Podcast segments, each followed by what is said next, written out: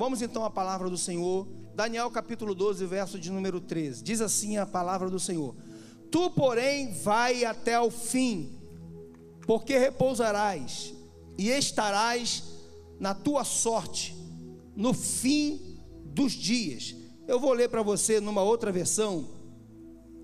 Diz assim: Quanto a você, palavra do Senhor Daniel, siga seu caminho até o fim, você descansará, e no final dos dias se levantará para receber a sua herança. Diga comigo assim: eu devo seguir até o fim. Vamos dizer? Mais uma vez. Eu gostaria de compartilhar com você um pouco da história de Daniel. Daniel, um homem que nos inspira. Muitos personagens na Bíblia nos inspiram, mas Daniel, durante algum tempo da minha vida, principalmente na minha adolescência, eu admirava muito Daniel, muito. Eu admirava outros personagens da Bíblia, mas Daniel era o meu preferido na minha adolescência. Por quê? Porque ele era um adolescente quando ele foi levado para a Babilônia no cativeiro babilônico. Ele devia ter entre os 14 para 16 ou 17 anos, um pouco menos ou um pouco mais, não mais do que isso. Ele foi, ele era de família real, ele era uma pessoa da nobreza dos judeus e foi levado para o cativeiro. Lá na Babilônia, ele foi selecionado entre muitos outros da idade dele e inclusive entre outros povos, que a Babilônia era potência mundial e, e havia conquistado muitos outros povos. Ele foi selecionado para, para estar na presença do rei, viver no palácio porque essa era a estratégia babilônica. Babilônia pegava as melhores pessoas de cada povo que eles dominavam, os jovens mais inteligentes. Aí eles tinham os critérios deles lá. Tinha que ser inteligente, tinha que ser formoso, uma série de critérios. Daniel preencheu esses pré-requisitos. Ele era inteligente, ele, ele fazia parte da nobreza, ele tinha boa aparência, e ele foi viver no palácio para aprender a cultura babilônica, porque uma das estratégias da Babilônia era estabelecer um reino, um império que durasse para sempre. E ele ia, eles iam precisar de pessoas desse gabarito para dar continuidade ao império. E eles queriam que essas pessoas fossem influenciadoras dos seus povos, os povos dominados.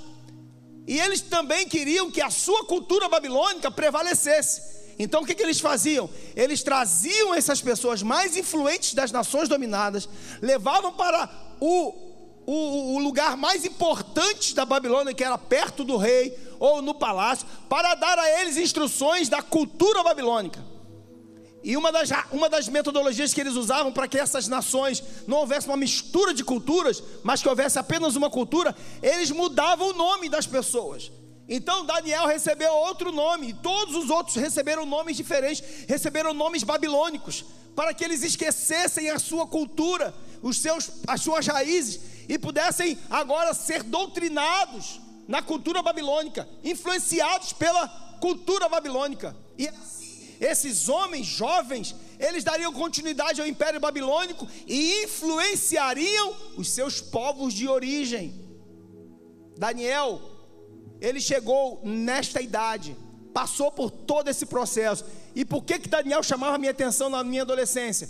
Porque com tudo isso, com tudo isso, ele decidiu ser fiel a Deus e jamais esquecer o nome do Senhor, e jamais esquecer as, as suas origens. Ele receberia instruções, histórias dos povos babilônios, mas ele colocou no seu coração: Eu nunca vou esquecer que Deus abriu o mar vermelho para o meu povo passar. Eu nunca vou esquecer que o Senhor conquistou as terras de Canaã para que nós pudéssemos ter herança. Eu nunca vou esquecer que o nosso Deus chamou o nosso pai Abraão. Ele tirou Abraão de uma terra distante, de um povo que não conhecia ele, e ele se revelou a este homem. Nós nunca vamos esquecer. Podem me ensinar tudo da Babilônia, podem querer mudar o meu nome, podem me oferecer as melhores maiores riquezas da Babilônia, mas eu não vou me esquecer do meu Deus jamais, nem das histórias que eu ouvi dos meus pais, nem dos grandes feitos do Senhor. Eu não vou me corromper com a Babilônia. Que coisa extraordinária. Você pode dizer para mim, pastor, eu trabalho no inferno. O lugar onde eu trabalho é o pior lugar do mundo. Eu estou quase pedindo demissão, porque lá é treva pura. Eu nem sei como que Deus permitiu que eu trabalhasse nesse lugar. Meu irmão, eu queria que você soubesse, lá nesse lugar, onde todo mundo, na sua, na sua opinião, é treva pura, onde o lugar é, é terrível, Deus colocou você lá. E você pode até pensar: isso aqui não foi Deus que me deu, não foi Satanás. Não, meu, foi Deus que te deu, porque lá é treva pura e Deus colocou uma semente de luz lá. Você é a luz que vai brilhar nesse lugar que é treva. Ah, pastor, o senhor não sabe, é muita muita perseguição, é muita calúnia, é muita, muita gozação com o meu nome só porque eu sou crente. Meu querido, podem falar o que quiser, brilhe, seja luz, mostre a glória de Deus, deixe a unção de Deus fluir através de você. Alguém vai se converter nesse lugar através da sua vida. Se você crê nisso, levante a sua mão comigo. Oh Deus, abençoa este irmão e esta irmã, este jovem e essa adolescente, para que ele brilhe lá, em nome de Jesus. E Daniel, ele viveu na Babilônia. E ele viveu por muito tempo e pegou reinados de três imperadores. Interessante. No final da sua carreira, já idoso, ele recebeu uma revelação profunda de Deus. Mas ele já havia recebido muitas outras. Uma das grandes revelações que Daniel recebeu, e você deve lembrar, foi quando o rei teve um sonho. O rei teve um grande sonho que deixou perturbado. E ele esqueceu o sonho. O rei sonhou e esqueceu o sonho. E aí o rei reuniu todos os homens inteligentes do seu reino e disse assim: Eu tive um sonho e gostaria da interpretação. É óbvio que as pessoas do seu reino perguntaram: Rei, conte-nos o sonho e nós te daremos a interpretação. Aí é que veio a charada, a parte mais difícil. Ele disse assim: Eu tive um sonho, sei que sonhei mas eu não sei que sonhei, eu esqueci o sonho. Eu quero que vocês me digam o sonho e me digam com a interpretação. Olha que loucura, irmão. Olha que loucura, já é difícil você ouvir um sonho e interpretar, quanto mais agora você ouvir de alguém. Eu tive um sonho, não sei qual foi o sonho que eu tive, quero a interpretação e quero saber qual foi o sonho. Loucura isso. E aí ele baixou um decreto se vocês não me disserem, eu vou mandar matar todo mundo, porque eu não preciso de gente igual a vocês que não conseguem me ajudar. Olha que coisa louca, que decisão louca. Graças a Deus que hoje existe lei para que essas coisas loucas não aconteçam com imperadores, né? Esses caras tomam decisões ao bel prazer dele e manda matar e destruir e fazer o que quiser. Então, ele teve sonho. Daniel estava entre esses homens inteligentes. Sabe o que ele fez? E você já sabe a história. Ele reuniu seus três amigos Daniel capítulo 2. Reuniu seus três amigos e foram orar. É a primeira menção de uma vigília na Bíblia. É a primeira. Eles estão orando na madrugada. Eles estavam orando ao Senhor. E eles diziam em oração, obviamente, Senhor, revela-nos o sonho, revela-nos, ó Pai, o que foi que o rei sonhou e dá-nos a interpretação. Eu não sei que horas foi, em determinado momento da madrugada, Daniel começou a cantar um hino eu, eu, eu digo que foi uma, um cântico. Ele começou a exaltar o nome do Senhor, mais ou menos assim: Bendito seja o Senhor dos céus e da terra, o, o Deus de nossos pais, porque Ele revela o profundo e o escondido. Olha que coisa poderosa! Deus revela aquilo que está oculto, Deus revela e não só revela o que está oculto, mas Ele te, dá a interpretação. E Daniel teve essa revelação e trouxe ao rei. E por ele ter recebido essa revelação, a vida de todos aqueles homens foi poupada. Eu quero que você entenda uma coisa, meu irmão: Deus nunca vai te usar só para te exaltar, Deus nunca vai te revelar nada só para botar você num pedestal, num lugar de destaque. Deus sempre vai te revelar alguma coisa, Ele sempre vai descortinar o mundo espiritual para que você veja, não para que você agora seja destaque, mas é porque vidas precisam ser salvas, e Deus sempre vai te dar alguma coisa preciosa, porque através de você, Ele quer salvar pessoas, Ele quer influenciar outras pessoas pessoas. Então não pense você que o dom que Deus está lhe dando é para te colocar em destaque. Deus nunca vai querer colocar você em destaque, meu irmão, porque Ele é o destaque das nossas vidas, Ele é o que deve aparecer. É óbvio que Deus nos honra, é óbvio que Deus exalta os seus filhos, mas quando Ele faz isso, Ele faz da intenção de alcançar outras vidas. E Daniel recebeu esta revelação. Mais na frente, meu irmão, o rei louco, já no outro império, fez uma festa, uma bebedeira terrível. O Senhor se não se agradou daquilo. No meio da festa, uma mão divina veio e escreveu na parede. Ninguém sabia a interpretação daquilo, uma língua diferente, ninguém sabia. Aquilo trouxe um pânico no reino. Uma mão misteriosa escreveu na parede no meio da festa. Ninguém sabia o que acontecia, que, que, que aquilo que significava. Uma senhora, a mãe do rei, disse assim: Olha, tem um homem no império que ajudou o, o teu pai. Ele conhece, eu acredito que ele possa te ajudar. Daniel veio, olhou para aquela inscrição na parede. Na hora que ele olhou, ninguém sabia o que era aquilo, escrita numa língua diferente. Daniel olhou para aquela inscrição na parede e Deus falou para ele o que aquilo significava. E ele trouxe a revelação para o rei: pesado foste na balança, foste achado em falta, o teu reino será tirado.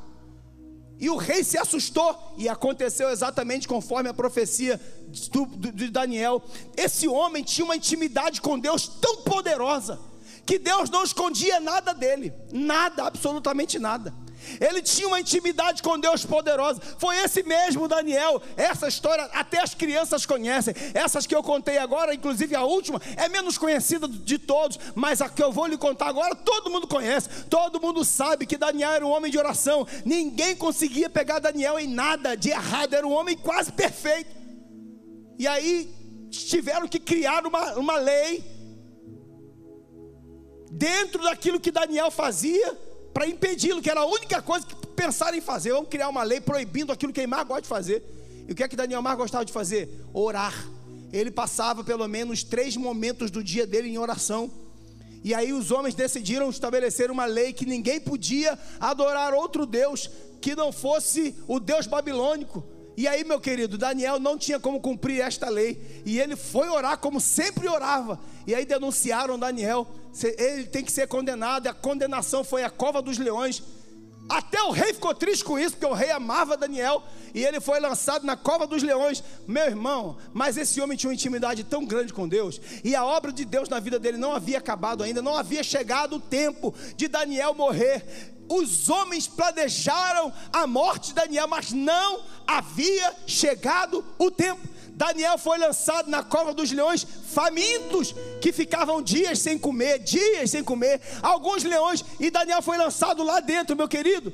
Passou a noite inteira, os leões não tocaram nenhum fio de cabelo de Daniel. E nós conhecemos essa história, você conhece bem essa história, que Daniel sobreviveu à cova dos leões. Meu querido, eu quero que, eu quero que você entenda isso. Um homem que tem intimidade com Deus, um homem que está no plano de Deus, e uma mulher, obviamente. Este homem, meu irmão, pode estar envolvido ou pode ser envolvido em ciladas. O diabo pode preparar laços contra a sua vida. Você pode até ser acometido de situações diversas, ou por exemplo, agora de alguma doença grave, que a medicina possa lhe dizer: você está condenado à morte. Mas eu te digo: se Deus, se você tem intimidade com o Senhor, e se você está dentro do plano de Deus, e se ainda há alguma missão de Deus na sua vida se cumprir, podem fazer o que quiser, podem até te lançar na cova dos leões, você pode ficar acometido de diversas, diversas enfermidades, até estas que matam, e a medicina não tem como resolver,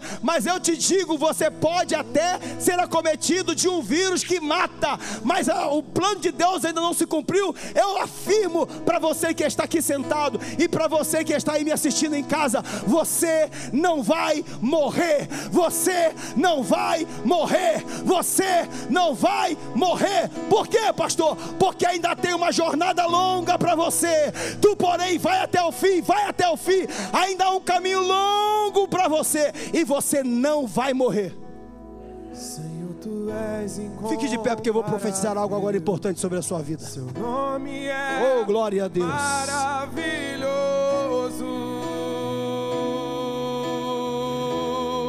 Você que está em casa, se você puder, você que me assiste, fique em pé na sua casa. Coloque a mão no seu coração em nome de Jesus. É simbólico o que eu vou fazer, mas ele é, mas é espiritual, é espiritual. Eu vou ungir você esta noite. É óbvio que eu não vou aí onde você está. Eu não preciso ir aí. Mas eu estou aqui fazendo pela fé. Eu vou orar aos irmãos, sobre os irmãos agora e você que está me assistindo em casa. Eu profetizo esta noite que a segunda onda do Covid não vai matar ninguém nesta igreja. Eu repreendo o espírito da morte em nome de Jesus. Eu repreendo em nome de Jesus. E se você tiver fé, nem o Covid você vai pegar, ele não vai te pegar, porque nenhum mal te sucederá, nem praga alguma chegará à tua tenda. Eu repreendo o espírito da morte em nome de Jesus. Estamos sujeitos a este, a este mal, como estamos sujeitos a tantos outros que matam mas eu quero nesta noite declarar para você que inclusive está assustado, ou você que está acometido desse vírus e está em casa, ou você que já teve, tem medo de pegar de novo, em nome de Jesus, meu irmão, eu estou com as minhas mãos, minha mão ungida para ungir a igreja de modo geral e profetizo: está repreendido todo mal, está repreendido todo mal, Senhor, cumpra as palavras que saem da minha boca em teu nome, Senhor, faz cumpridas essas palavras. Eu profetizo que não haverá mortes nesta igreja, não haverá mortes nesta igreja. Em nome de Jesus, guarda cada um dos nossos membros da Atos 29, aqueles que estão sob minha liderança espiritual. Em nome de Jesus, ó Pai, guarda, guarda e livra-nos da morte. Livra-nos da morte. Em nome de Jesus. Se você crê que você está guardado pelo Espírito, levante a sua mão comigo e comece a adorar ao Senhor. Adore, agradeça a Deus pela vida. Agradeça aí na sua casa, pegue, pegue tome posse. Tome posse desta palavra de fé. Tome posse em nome de Jesus. Tome posse em nome de Jesus. Tome posse em nome de Jesus. Você vai para a pessoa que está perto de você, se for sua esposa, seu marido, seu filho, você pode até abraçar, mas se você não pode, dá um toquinho e diz assim: ó, vai até o fim, você vai até o fim, você vai até o fim, não vai te parar, isso não vai te parar agora.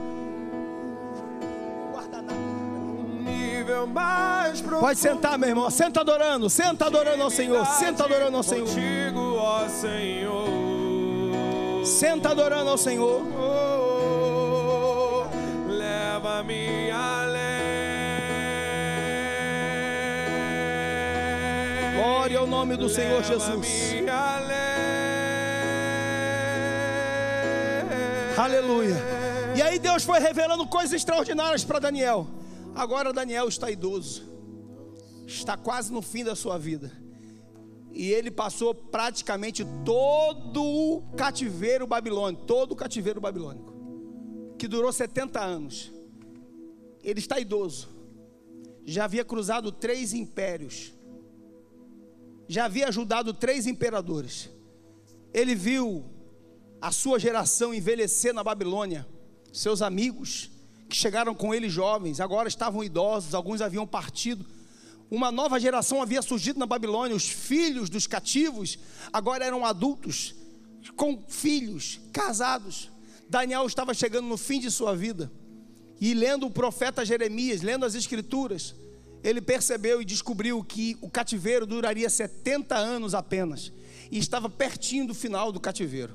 Mas ele percebeu também que o povo de Israel ainda não havia percebido, nem estava com seu coração voltado totalmente para Deus. Mas o tempo do cativeiro estava acabando. Diga comigo: o tempo do cativeiro está acabando. Mais uma vez, o tempo do cativeiro está acabando. Oh, glória a Deus. Você sabe que Deus está aqui, não sabe? Eu vou pedir para você falar outra vez, porque desde o momento que eu comecei a falar, Deus já havia falado que eu deveria fazer isso. Cativeiros estão sendo quebrados aqui, esta noite. Você vai dizer pela terceira vez, porque eu afirmo pelo Espírito esta noite: o tempo do teu cativeiro chegou ao fim, em nome de Jesus cadeias espirituais estão sendo quebradas aqui esta noite. Nas suas emoções também estão sendo quebradas aqui esta noite. Cadeias que amarram a tua prosperidade estão sendo quebradas aqui esta noite. Cativeiros estão acabando aqui esta noite. E você vai dizer pela terceira vez, mesmo você que não está em cativeiro algum, Mas você vai dizer comigo: o tempo do cativeiro acabou. E agora você vai acrescentar uma frase: em nome de Jesus. Mas fale com fé, porque eu já estou vendo meus olhos espirituais, irmãos, cadeias sendo despedaçadas aqui. Barulhos de correntes vão ser ouvidos agora no mundo espiritual. Barulhos de, de correntes sendo cai, derrubadas. E você vai ouvir os, o, os barulhos de ferros caindo ao chão. Que é isso, pastor? Você vai ouvir isso agora no mundo espiritual porque Deus vai fazer você ouvir. Por quê? Porque cadeias estão sendo quebradas e cativeiros estão sendo destruídos e concluídos e terminados em nome de Jesus. Oh, glória ao nome do Senhor. Eu vejo pelos olhos da fé demônios pegando as suas trouxas e indo embora. Eu vejo pelos olhos da fé obras de macumbaria e bruxaria que está sendo cortada agora em nome de Jesus. Demônios mercenários que foram comprados, receberam oferendas nas esquinas, receberam oferendas nas encruzilhadas, receberam oferendas nas praias e nas florestas e foram contratados no mundo espiritual para poderem incomodar a sua vida. Eu profetizo agora: eles vão bater em retirada, eles vão pegar as suas trouxas e vão embora, porque o cativeiro acaba hoje. O cativeiro acaba hoje. O cativeiro acaba.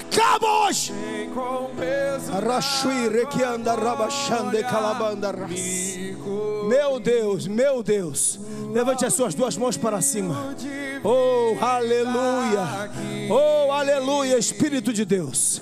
Faz acontecer isto aí. Cativeiros estão sendo quebrados.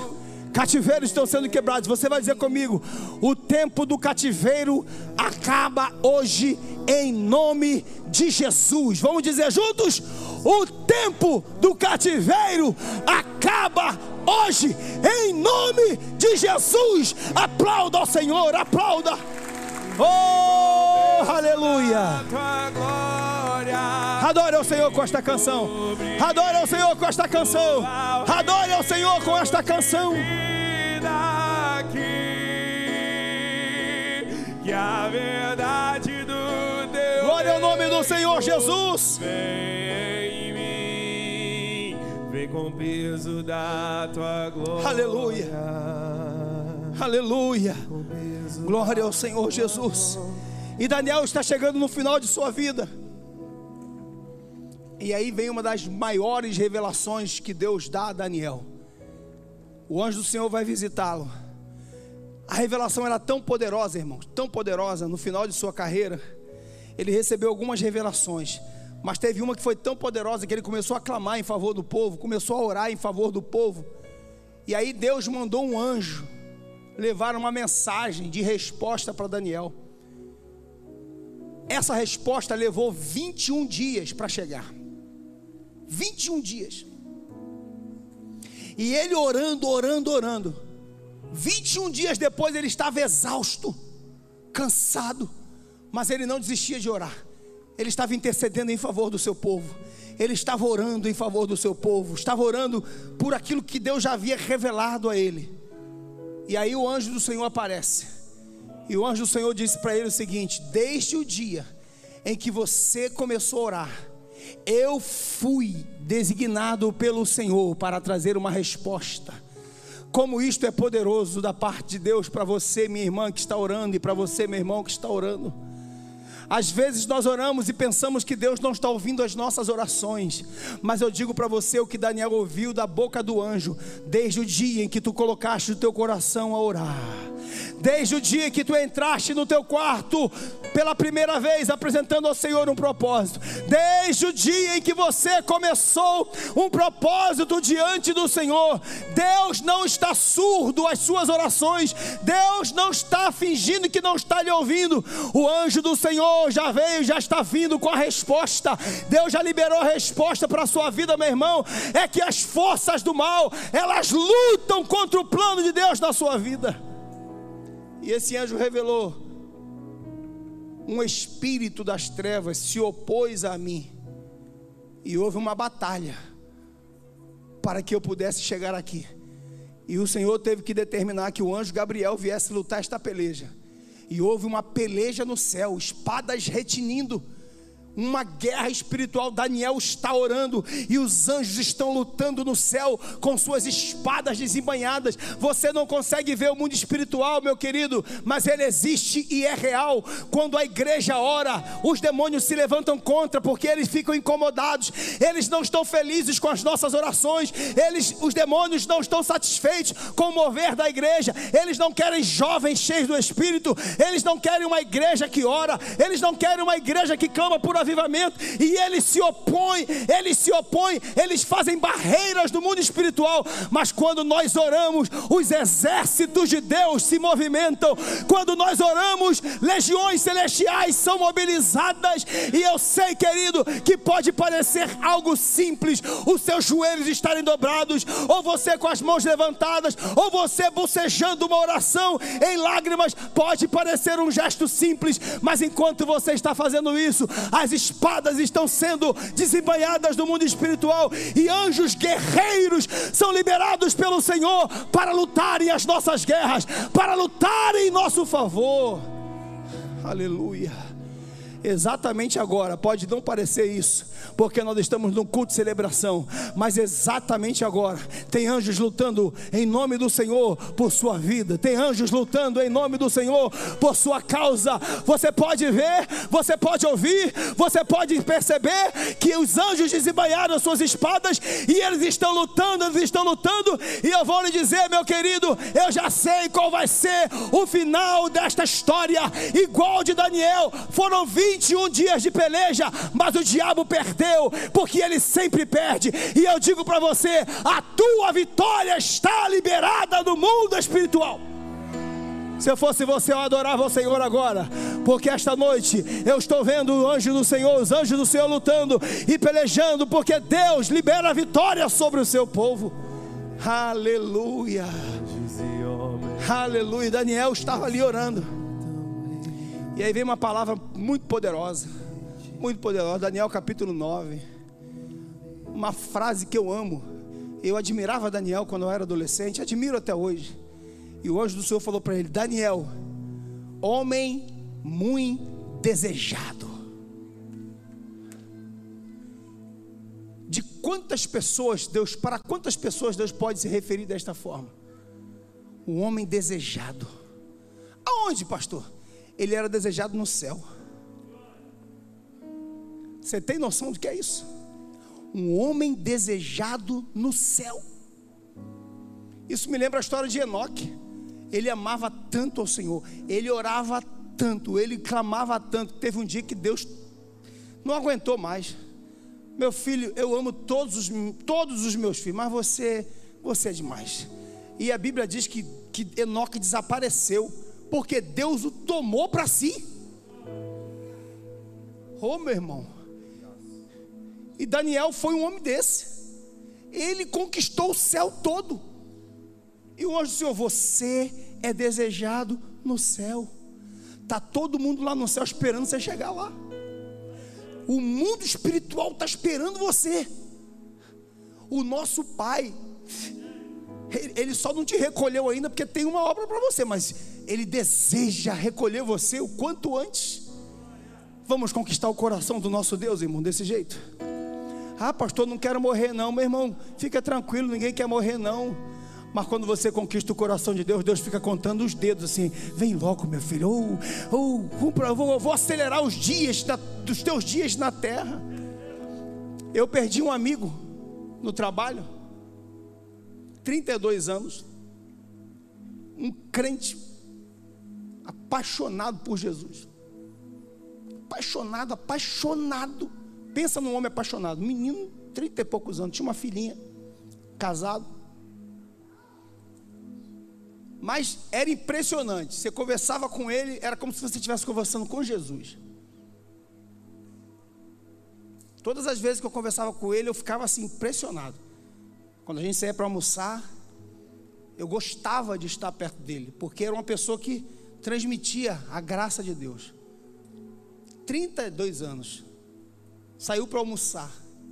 Entrou no carro, no estacionamento e não voltou. Ficamos preocupados. Alguém foi lá no estacionamento, lá estava ele, sentado tranquilamente, com afeição agradável, mas já havia partido. Não se sabe até hoje o que aconteceu, provavelmente um infarto. Mas eu tenho para mim, eu tenho para mim, que Deus recolheu aquele rapaz. Porque era um homem apaixonado por Jesus. E eu tenho para mim assim, Senhor, que o Senhor recolheu ele. Vem para, vem meu filho, vem, vem, vem para mim. Eu tenho buscado em Deus essa intimidade há algum tempo. A ponto de Deus poder dizer isso aqui de nós, desta geração. Você é muito desejado, você é muito desejado. Oh, como você é desejado. Sabe quando você tem alguém perto de você, que você, alguém que você conhece, melhor dizendo, que você quer estar perto dela o tempo todo, que você gosta de estar junto, que você eh, eh, quer ficar perto para qualquer coisa, para comer, para conversar, para passear, para desabafar, para orar junto, aquela pessoa que você só está perto dela, você se sente bem. Meu irmão, é mais ou menos isso que a gente tenta descobrir ou viver em Deus. Eu gostaria de tentar passar para você essa, essa intimidade, porque eu tenho buscado isso nas minhas orações muito particulares em Deus. Eu falo, Senhor, me, me mostra quem tu és, é, porque aí você fala, pastor, mas o senhor não conhece Deus, não? Meu irmão, eu me lembro de, de Moisés. Moisés recebeu revelações do Senhor no monte.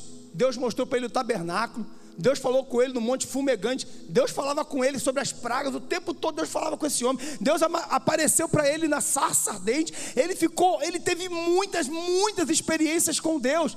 Aí quando chega no capítulo 33 de Êxodo, Moisés fala para o Senhor: Senhor, eu quero te conhecer melhor.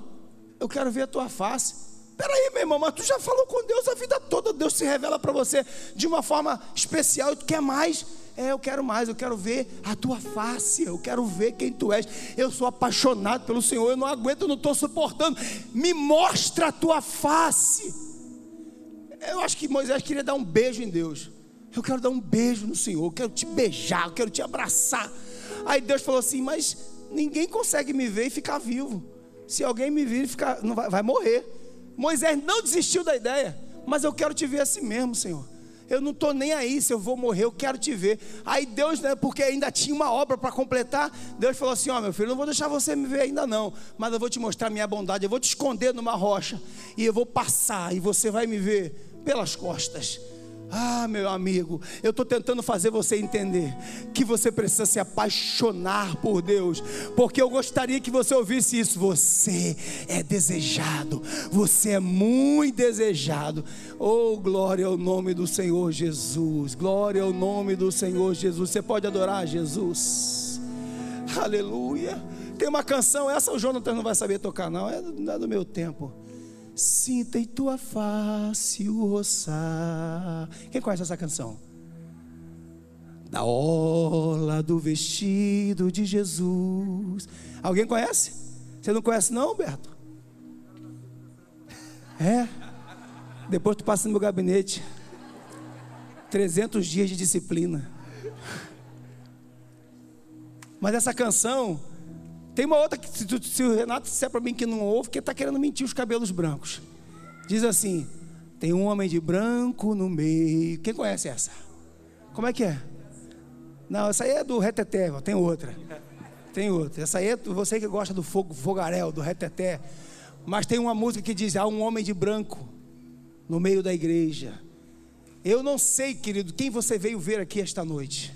Eu não sei se você é um daqueles Será que é o pastor Robson que vai pregar? Porque se não for o pastor Robson, eu nem quero ir no culto. Se você é um desses, você está por fora. Você está perdendo tempo. Porque tem alguém tão precioso aqui esta noite. Que se você realmente descobrir quem ele é, você não vai nem estar tá nem aí para mim, querido. Você não vai querer nem apertar a minha mão. Vai apertar por educação. Mas eu te digo esta noite.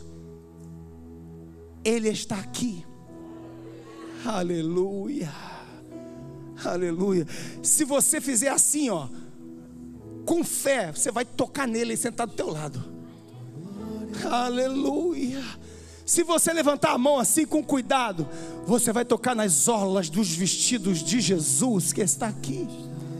Oh, meu querido, Aleluia, Ele está entre nós nesta noite. Eu gostaria que você tivesse essa intimidade.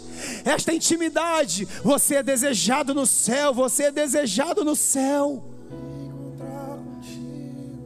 Eu vou caminhar para o final. E Daniel recebeu uma revelação poderosa, porque Deus revela coisas poderosas para homens e mulheres que têm intimidade com Ele. Deus revela para aqueles que têm intimidade com Ele. E Daniel recebeu uma revelação poderosa. Ele recebeu revelações acerca do fim, de coisas que viriam acontecer, que ainda nem aconteceram, vão acontecer no nosso tempo ainda. Ele recebeu a revelação das 70 semanas. Talvez você já tenha ouvido falar nas 70 semanas de Daniel. 63 semanas praticamente concluíram. Falta uma. Falta um período. Aí depois de 62, depois vieram mais sete e falta a última, a última etapa. Nós estamos vivendo no período que os, prof, que os teólogos chamam de a lacuna profética. É o que falta para o último, para o último período da revelação de Daniel. A qualquer momento Jesus vai voltar e é provável que essa seja a mensagem do próximo domingo. E Daniel recebeu essa revelação de coisas futuras. E aí o livro de Daniel termina de uma forma poderosa. Um homem que cujo livro não é um dos maiores da Bíblia, mas é um, é um dos livros cujas revelações são as mais profundas. E depois dele ter recebido essas instruções acerca de coisas futuras, ele já havia recebido essa revelação desde o sonho do rei de Nabucodonosor, da estátua do rei. E agora Deus detalha para ele, Deus começa a detalhar coisas especiais, detalhes, coisas quase que minuciosas. E ele estava escrevendo tudo aquilo que Deus estava mandando ele escrever.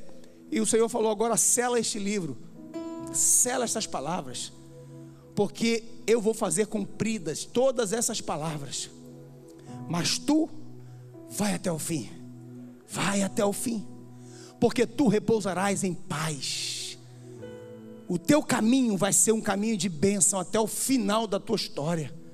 Vai até o fim. Eu fico imaginando um homem que foi fiel a vida toda, desde a sua adolescência 70 anos de fidelidade a Deus, e Deus está dizendo para ele: vai até o fim.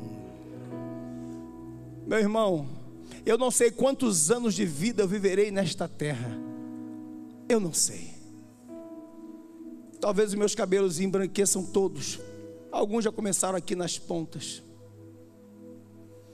Mas eu gostaria de dizer para esta geração de irmãos, de jovens e adolescentes que me ouvem aqui: nós estamos muito próximos ao arrebatamento da igreja.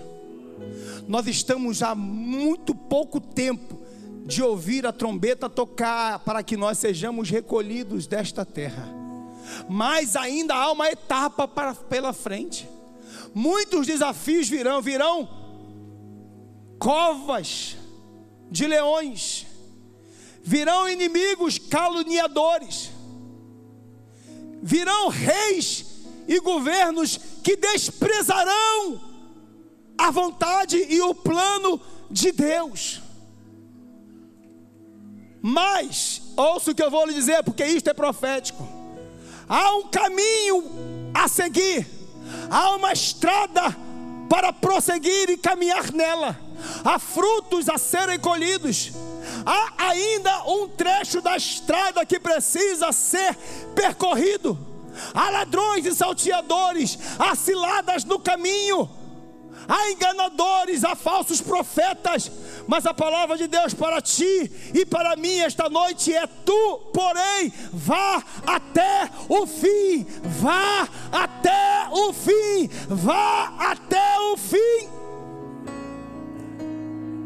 Nós vamos mergulhar no período mais negro da história. Estamos mergulhando no período de maior trevas da história da humanidade. E somos a geração que Deus vai encher com tanta unção, com tanta glória, com tanto poder, que nós vamos ter uma manifestação poderosa como nunca teve em nenhuma época da história do cristianismo porque a profecia do profeta Joel está nítida e está vibrante aqui nestes dias em meu coração, nos últimos dias, oh meu irmão, nos últimos dias, eu derramarei do meu espírito.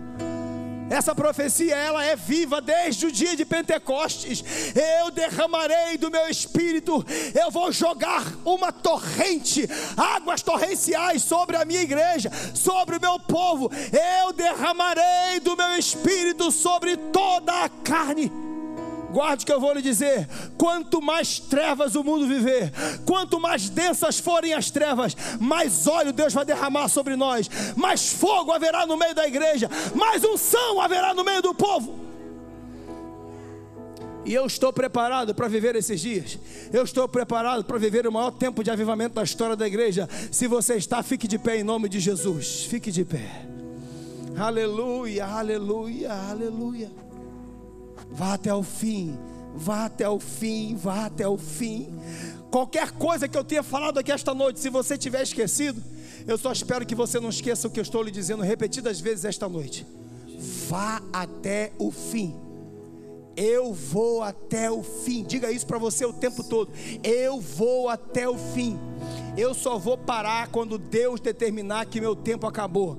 Eu vou até o fim. Nada pode me parar, nada vai me parar. Decepções com família não vai me parar. Decepções com igreja não vai me parar. Decepções com a minha nação não vai me parar. Doenças não vão me parar. A minha a minha a minha idade não vai me parar. Nada vai me parar, meu irmão. Por quê? Porque eu estou no caminho, eu tenho um propósito, eu tenho um chamado, eu tenho uma palavra de Deus para a minha vida e eu assumi o compromisso com Ele. Eu vou até o fim, eu vou até o fim.